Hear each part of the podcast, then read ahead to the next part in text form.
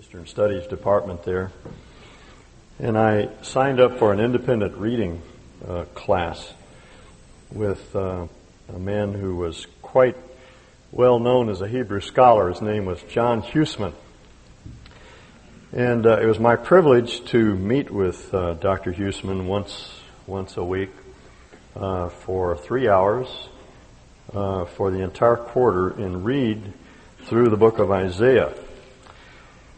And it was a, it was an interesting time for me. He, he was uh, Dr. Huesman was one of the world's uh, foremost Hebraists. He was quite a Hebrew scholar and a very intimidating man. Very, very uh, intelligent. He just sort of crackled when you were around him.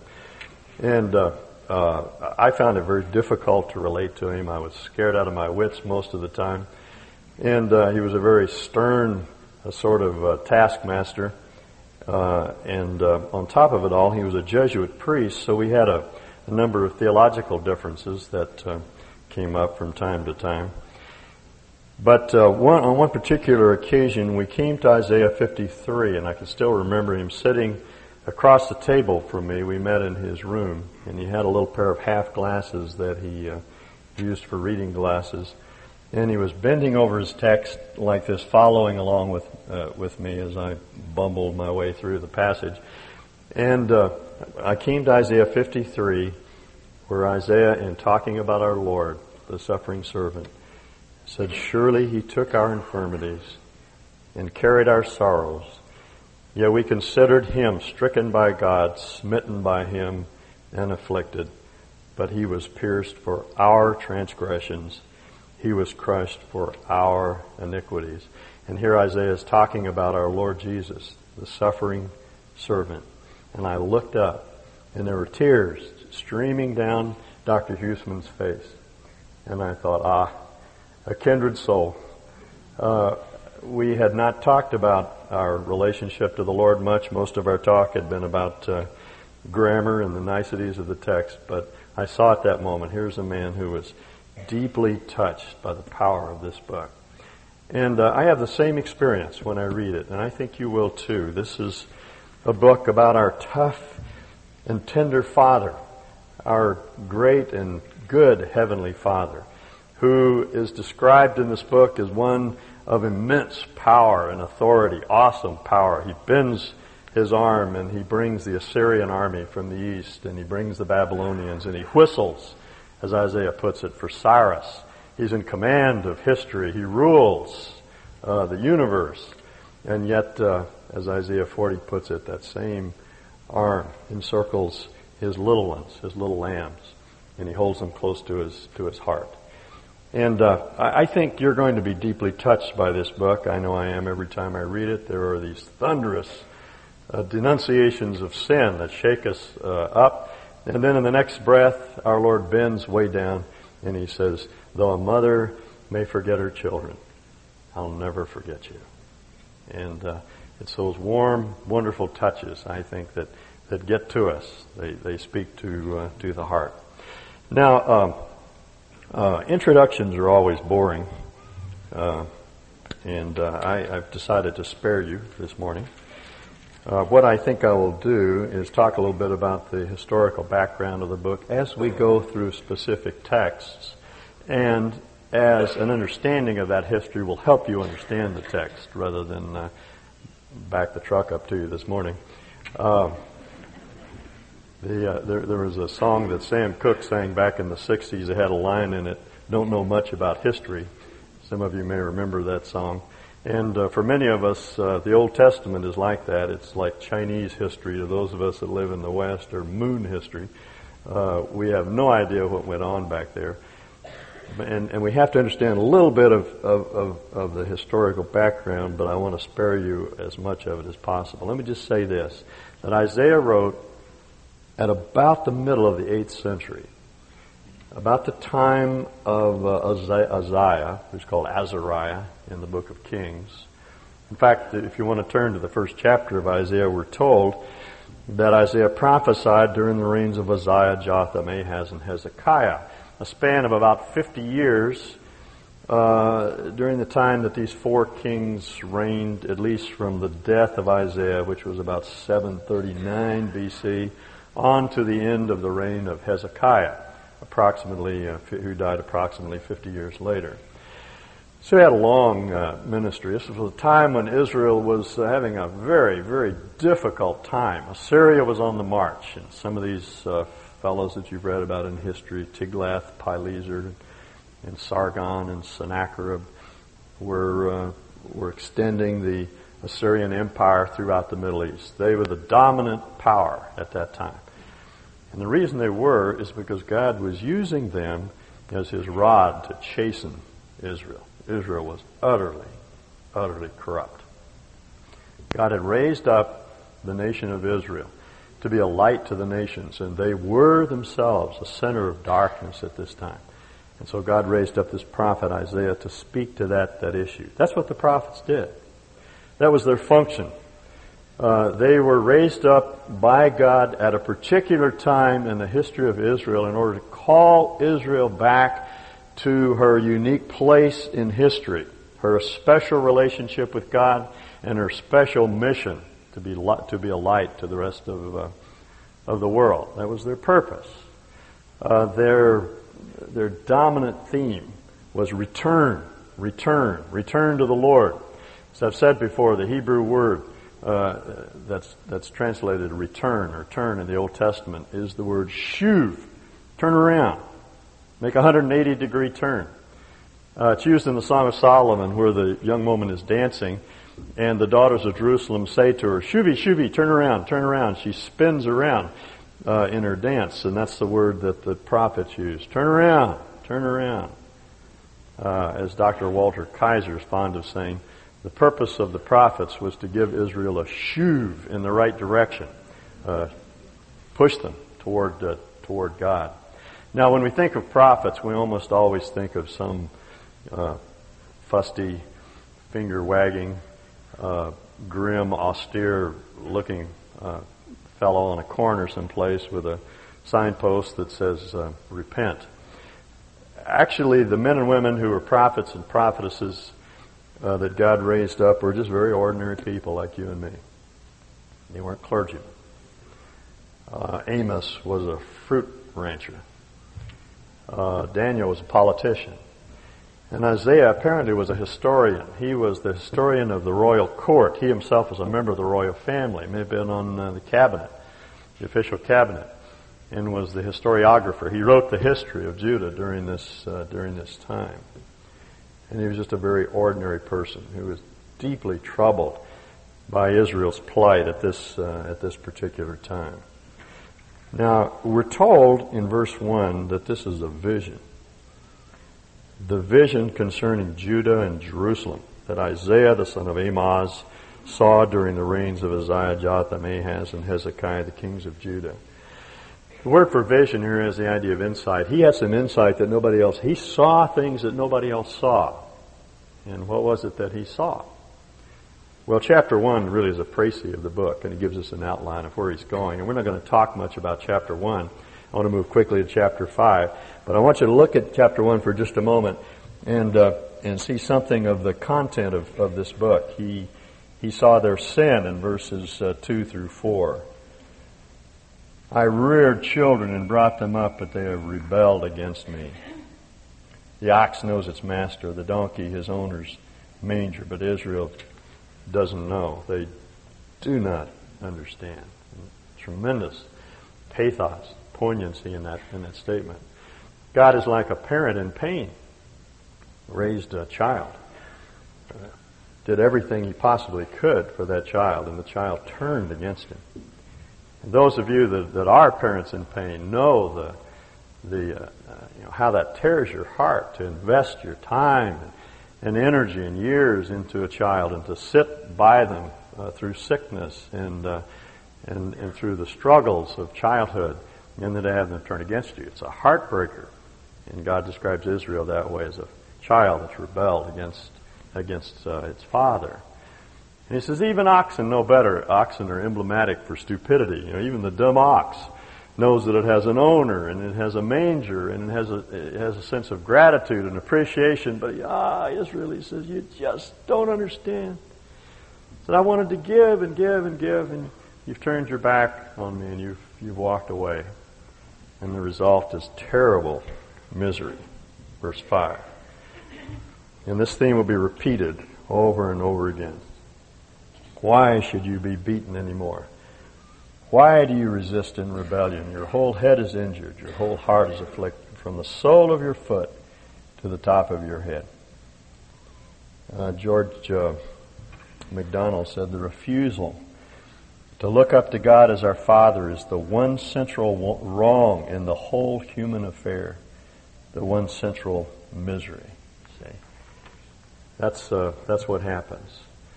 Whenever we turn our backs on God, the result is always misery, serious misery. And that was uh, Israel's experience. And then in, in, the rest of the chapter, beginning with verse 10, uh, Isaiah spells out the way of return. Verse 10, Hear the words of the Lord, you rulers of Sodom. Oh, that must have stung uh, these Israelites to hear that they were like the Sodomites.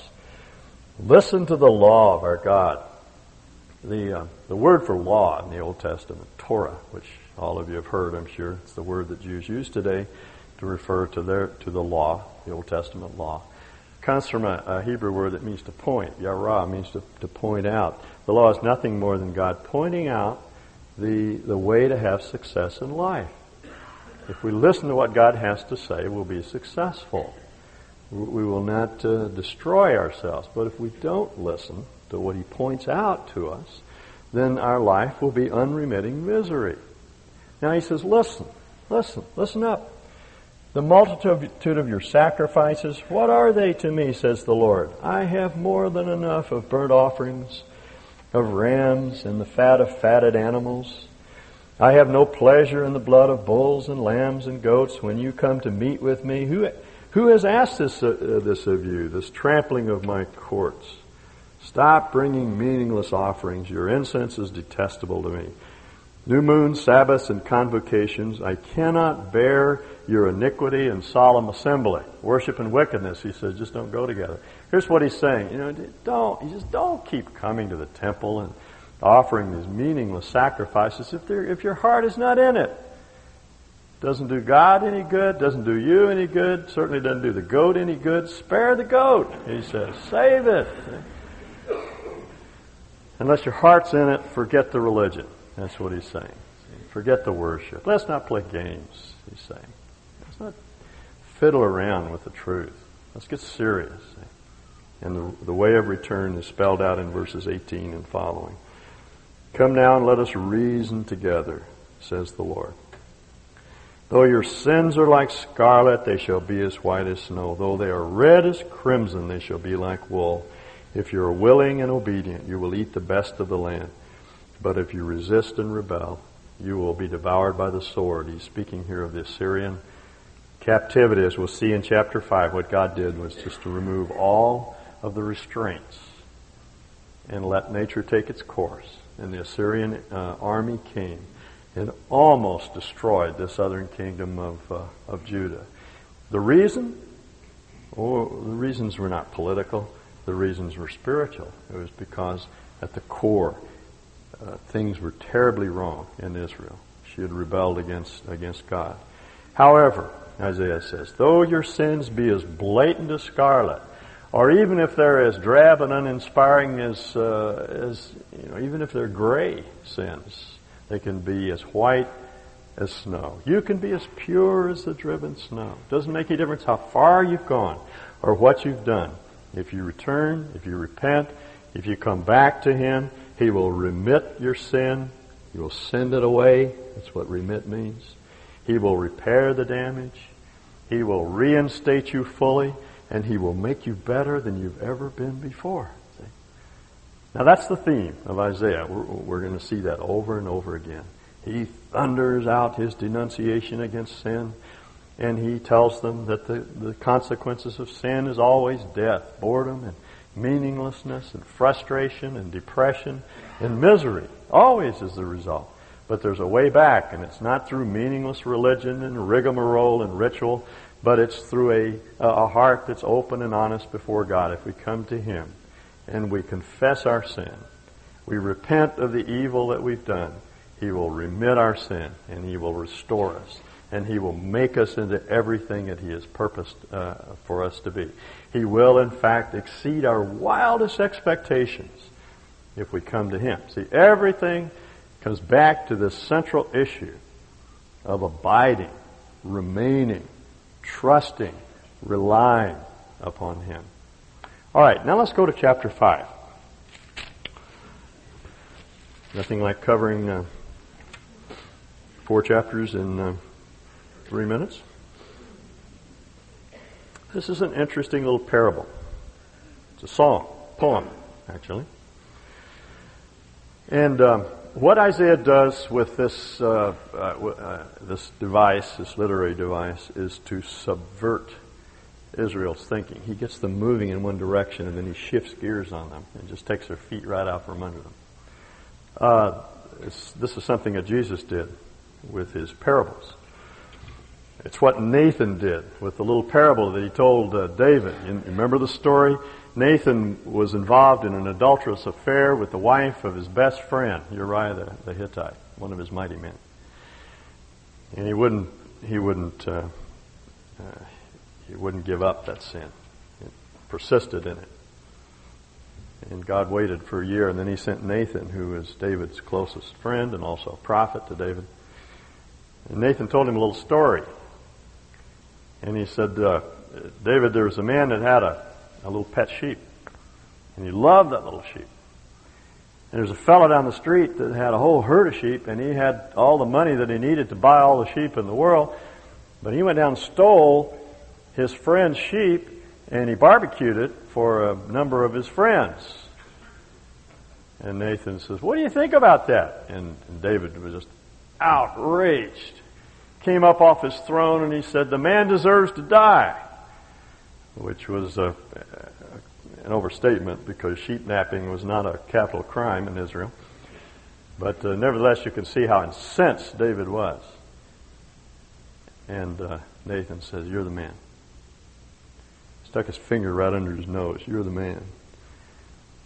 And uh, David just fell apart at the seams, put his face in his hands, and, and he said, I, I have sinned. I have sinned. He subverted him. So he got him going in this direction, and David condemned himself. Well, that's exactly what uh, what Isaiah does in chapter five. Uh, uh, let's listen to this song. Verse one: I will sing to the one I love. He's talking about his Messiah, his Lord. A song about his vineyard. Uh, back in 314, uh, the vineyard had already been identified with uh, Israel. He says to the elders and leaders of his people, It is you who have ruined my vineyard. So this is a song about Israel, but they may not be fully aware of that at this point. My loved one had a vineyard on a fertile hillside, planted it in the best possible site where it received uh, a lot of sun.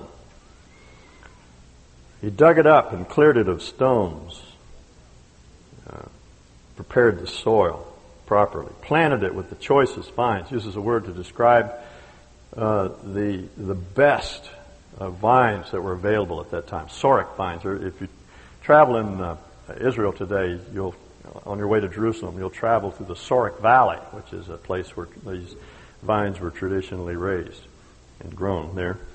And it's these vines that are considered the choicest. He built a watchtower in it so they could uh, be on the lookout for thieves and uh, foxes and other marauders that would destroy the vineyard. And he cut out a wine press as well, dug out a wine press in the rock. Then he looked for a crop of good grapes, but it yielded only bad fruit, sour grapes, hard, little inedible, sour uh, grapes. See what he's saying? God did everything he could possibly do to ensure fruit for Israel and uh, the result was sour grapes. Now, the fruit that he's talking about here is not the fruit of people won for Christ. We often use the expression that way. But the fruit that he's referring to here is the fruit of character.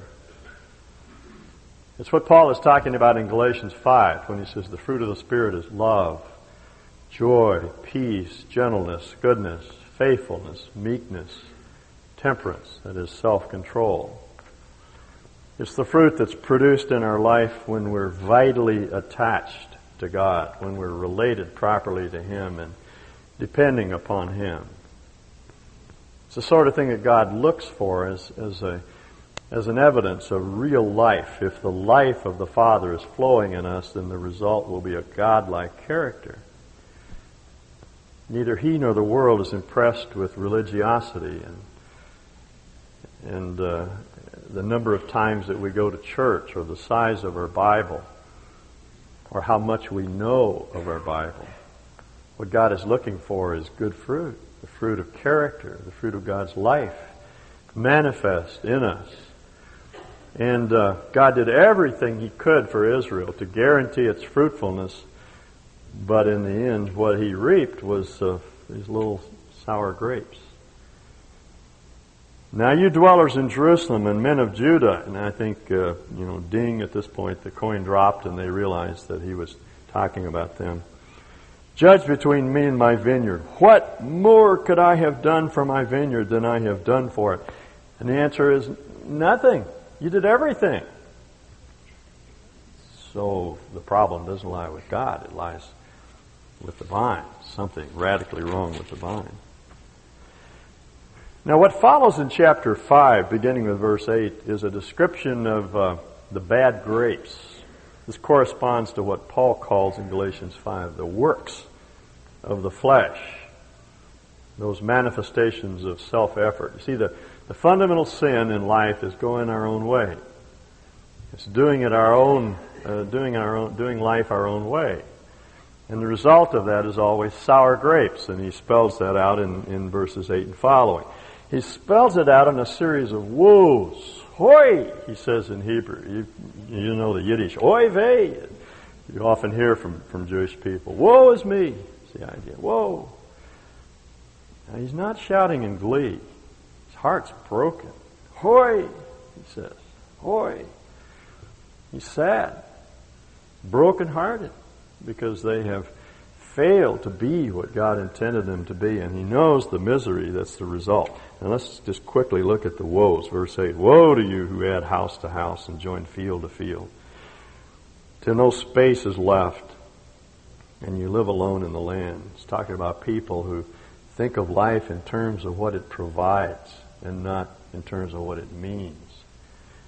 He's talking about people who, uh, who think that life consists of an abundance of things, despite what Jesus said. Jesus said life does not consist of an abundance of things, but we still persist in, in believing that if we just accumulate enough things, then we'll really be living. We'll be happy. We can enjoy life. And these people are gathering more and they're squandering more and they're building bigger and bigger houses and adding lands to their already extensive holdings and and God says uh, one of these days uh, your houses will be desolate and your found fine mansions left without occupants. On on my sabbatical when we were in South Carolina, we uh, toured one of the Vanderbilt mansions in Asheville, South Carolina it's a beautiful place. Uh, when it was built back in the 1800s, it was it cost millions and millions, millions of dollars. And uh, I had just been working through this uh, passage, and I stood out in front of that mansion and I looked at it and I thought, isn't that interesting? Here, here's a house that wasn't built for hospitality; it was built for show. Here's a house that wasn't built to house a family; it was built to impress the peasants.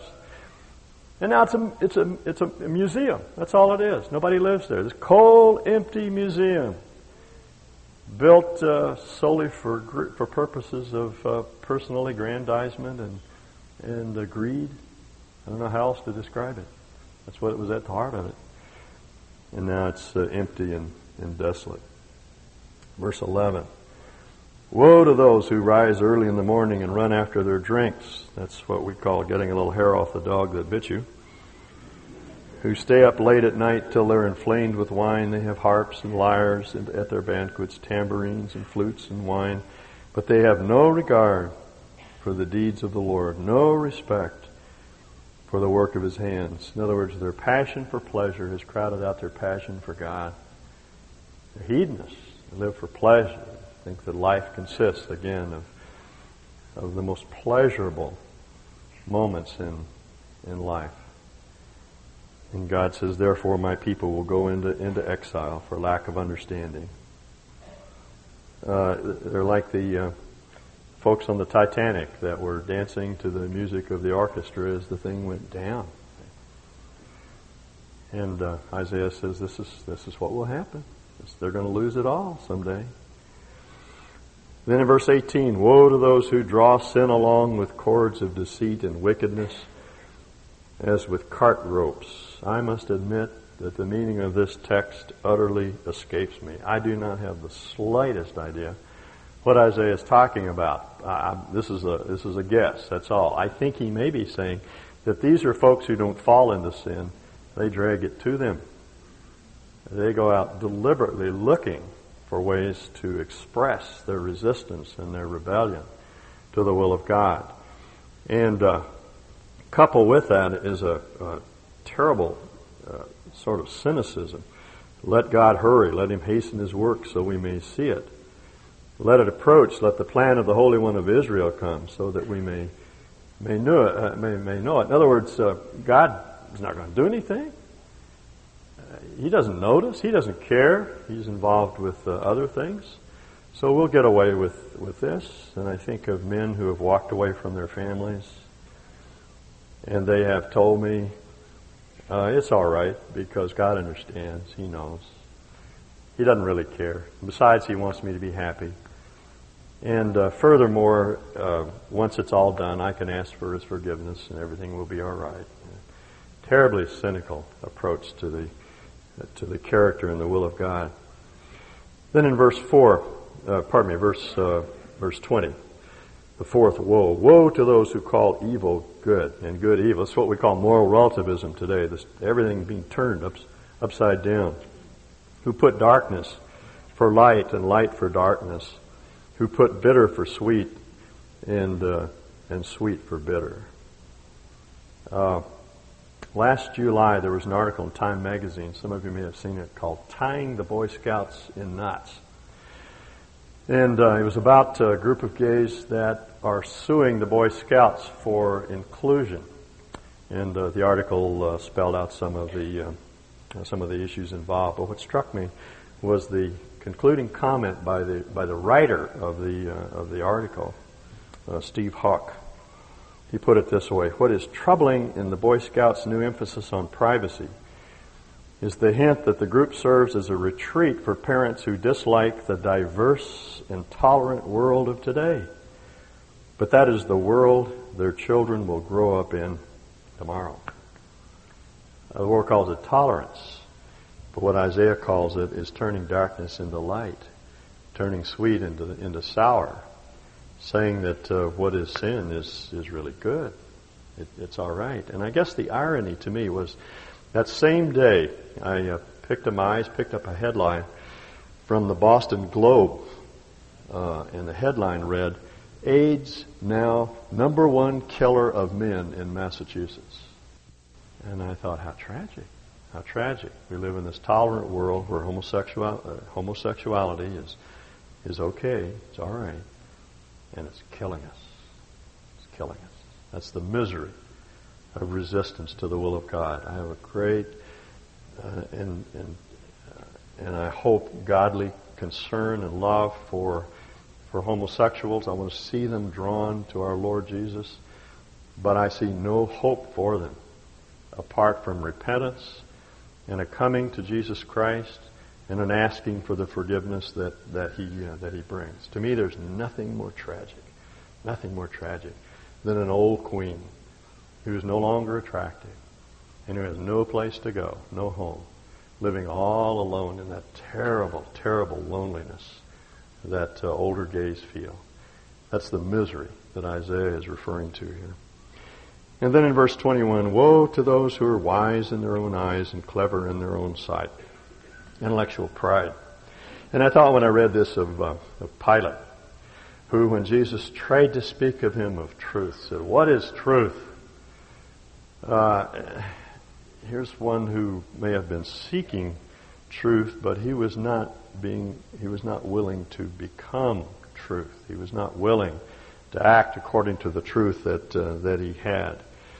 And I think it's these that Isaiah refers uh, to here. Then in verse 22, Woe to those who are heroes at drinking wine and champions at mixing drinks.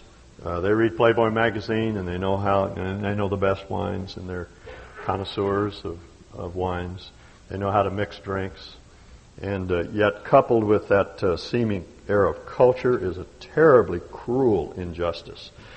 They uh, acquit the guilty for a bribe, but deny justice uh, to the innocent. This is always in the Old Testament a, a picture of society gone wrong when the weak and the helpless, the widows and the orphans are not accorded justice. That's a society that's rapidly becoming decadent.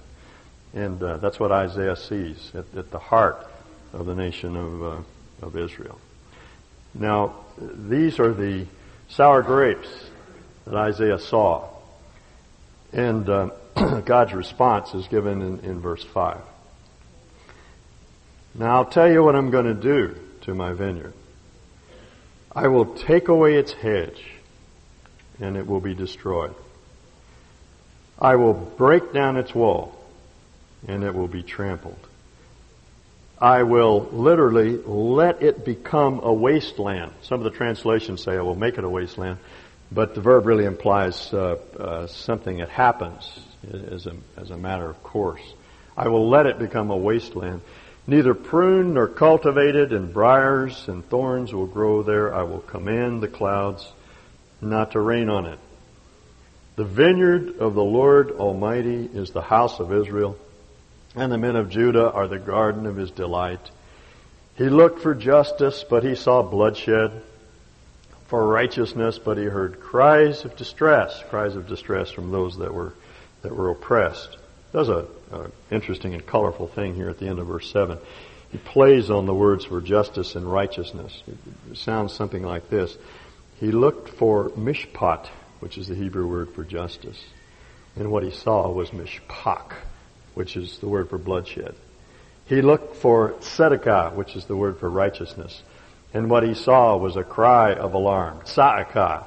It's like our saying he looked for right and he saw a riot. He looked for equity and he saw an iniquity. And so he had to do something about it. What did he do? Well, he just took the wall down. And he let nature take its course. And we'll see what that entailed as we read through the book of Isaiah. The terrible, terrible uh, desolation of Israel as a result of the Assyrian uh, conquest of all of, of Judah until, uh, as Isaiah describes it, little Jerusalem was left like a like a shack in the middle of a, of a, of a field. Uh, all of the little cities were destroyed. Only Jerusalem was was left. Or as Isaiah describes it in chapter nine, it's like the, the river Euphrates flowing over the land of Judah right up to the neck. They almost went under as as a result. You see, that, that's always God's way. This, this is what the New Testament calls the wrath of God. God's wrath is not immediately felt. It is not God taking action instantaneously whenever we sin. If that were so, who of us would endure? It's rather when He sees uh, hard-hearted resistance to the truth over a long period of time, He will eventually let us have our own way. He loves us enough He'll, he'll let us do what we want to do. As C.S. Lewis put it, he lets us have that terrible freedom that we have demanded. And the result is always this awful misery. That is the result. He just lets us go. Just takes his hands off of us. And our life begins to fall apart. Now, this is what I believe Paul is referring to in 1 Corinthians 5. Would you turn there with me, please?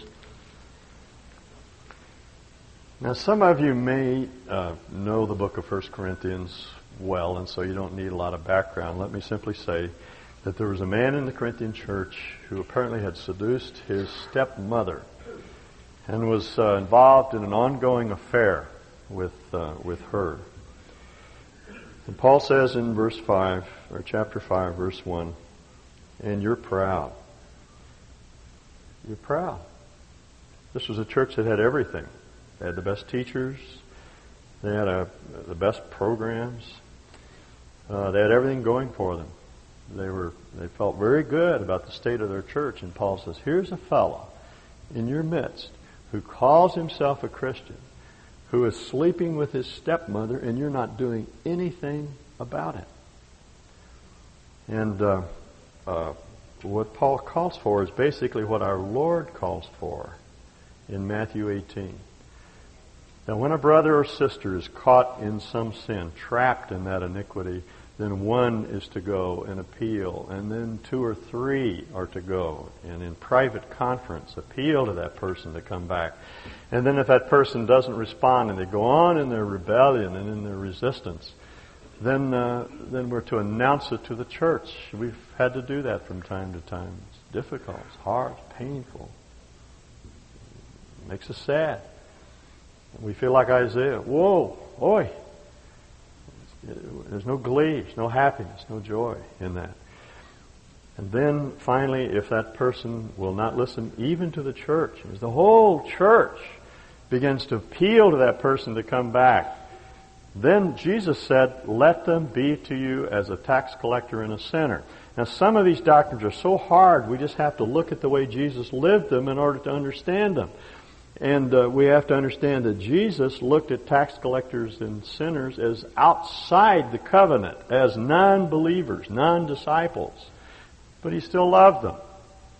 And it's this fourth step that Paul is talking about here, and it's what Isaiah is referring to in chapter 5, where finally God just takes his hands off of us and we drift off with no protection into a world that's dominated by evil and the evil one. And Paul describes it uh, this way. Verse 4 When you are assembled in the name of our Lord Jesus, and I am with you in spirit, and the power of our Lord Jesus is present, hand this man over to Satan so that the sinful nature may be destroyed and his spirit saved on the day of the Lord. Why does God punish sin? Because somehow we deserve it? No, because he wants to destroy it. That's why. See, he loathes sin so much because uh, he knows the misery that he that it produces. That he will do anything to enable us to, to to be free. He wants us to loathe sin so that we will be its executioners. But if we don't loathe it, then he will have to do something. He is a consuming fire. God is not not tame, as C.S. Lewis puts it. Now, to us, uh, his love and and his judgment, his fire, seems uh, seems dissonant. But we need to understand that when he judges, that judgment is designed to consume the evil in us. It consumes what is unlovely in us. Evil, not judgment, is the awful thing. But um, when that process works its way out to completion, when, like the prodigal son, we find ourselves in, in, in, in desperate straits, alone, lonely, miserable, and we say, I will arise and go back to my father, then uh, he remits the sin, he restores us, and as I said before, he makes us better than we've ever been before. Remember the story of the prodigal? When he started home? The father ran to meet him lost his dignity, threw off his robes, ran down the path, and grabbed the boy and, and embraced him because uh, he loved that son, and he wanted him to be fully uh, fully restored. Uh, I don't know who wrote this poem. It's probably familiar to all of you, but I thought of it in this light. The best part of going, he said, no matter where we roam, is the turning, turning for home.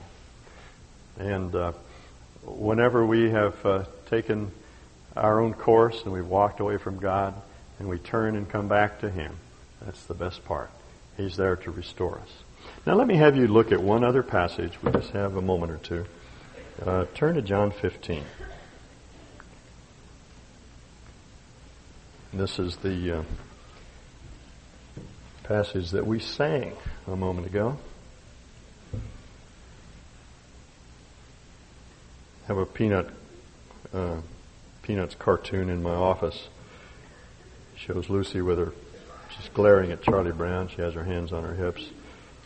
She says, "You, Charlie Brown, are a foul ball in the line drive of life. You're in the shadow of your own goalposts. You're a miscue. You are three putts on the 18th green. You are a 7-10 split in the 10th frame. You are a dropped rod and reel in the lake of life. You're a missed free throw, a shanked nine iron, a call third strike. Do you understand? Have I made myself clear? She says. And uh, sometimes we feel like Charlie Brown. You know, we're uh, we're a miscue, and uh, we don't know what to do about it we're, we're off here somewhere, and, and we're not the kind of person that we want to be. We don't know where we've gone wrong. Listen to these words from, from John 15. This is our Lord speaking.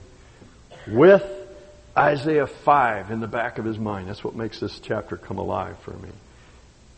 Jesus says, I'm the true vine. True in contrast to what? Israel, the false vine. The word for true here is the word for authentic in contrast to spurious or false. I'm the real thing, he says, the authentic vine. And my father is the vine dresser, the one that Isaiah said he loved. He, now I'm going to retranslate uh, verse 2, and I'm going to explain why I'm doing that in a moment. He lifts up every branch in me that bears no fruit. My translation says cuts off, and I feel that's a very bad choice because it gives a totally wrong, a totally wrong concept. This is the word that Jesus used when he said to the man that was lying on the pallet, rise, pick up your bed and walk. This is the verb that's used in, in John 8, where we're told the Pharisees picked up stones to throw at Jesus. It does not mean cut off. It does not mean throw away. It means to lift something up from the ground. So when God sees us as an unfruitful branch, and we're willing to come back and abide, remain in Him, what does He do? Doesn't cut us off. He lifts us up. See, that's what the ancient vine dresser did. He walked along the rows and he found uh, vines, you know, tendrils had fallen off, and he picked them up and he fastened them on with string on the the uh, trellis with string and got it up off the ground so it become fruit it becomes fruitful. And that's that's what happens to us. We can be in the most desperate straits in our sin, and we come back to the Lord, and we begin to experience again the flow of His life through us, through repentance and through dependence, and He lifts us up higher than we've ever been before. And then we're told that uh, uh, every branch that does bear fruit, he cleans it so that it will be even more fruitful. You're already clean, he says, because of the word I've spoken to you. Judas was gone at this point. These words were spoken in the upper room. Judas had left. Before he had said, You're clean, but not all of you. Judas left. Now he speaks of the eleven that are left. You're clean because of the word. And now the word is going to go on cleaning you. That was the other thing that the vine dresser did. He, they didn't have insecticides in those days. That's why they had birds. And uh, uh, the the vine dresser would walk up and down the the, the uh, rows of vines, and he would find uh, find leaves that, that were bug ridden, and he would take soap and water and he'd wash them. And that's what the word does. It just keeps washing us, cleansing us, purifying our lives, purifying us from from sin, setting, setting us right. And uh, the key to it in, in verse 4 is remaining in Him. Remain in me, and I will remain in you. That, that's the responsibility of, of the vine. It's all we can do. He, he, he's the vine, we're the, we're the branches. And when the life of the vine is flowing through the branches, then we're producing fruit. So our job is uh, just to hang on, hang on to Him. A friend of mine defines uh, abiding as a deliberate contact with Jesus Christ through word and thought. I love that. Deliberate contact with Jesus Christ through word and thought. It's going through life saying, Lord Jesus, help me. Here's a situation I can't cope with. Help me. Here's a problem I can't deal with. Help me. Here's a manifestation of the flesh that overwhelms me. Help me. And it's just relying, trusting, depending, believing on Him. And it's in that way that we begin to produce more and more and more of the character of, of Christ.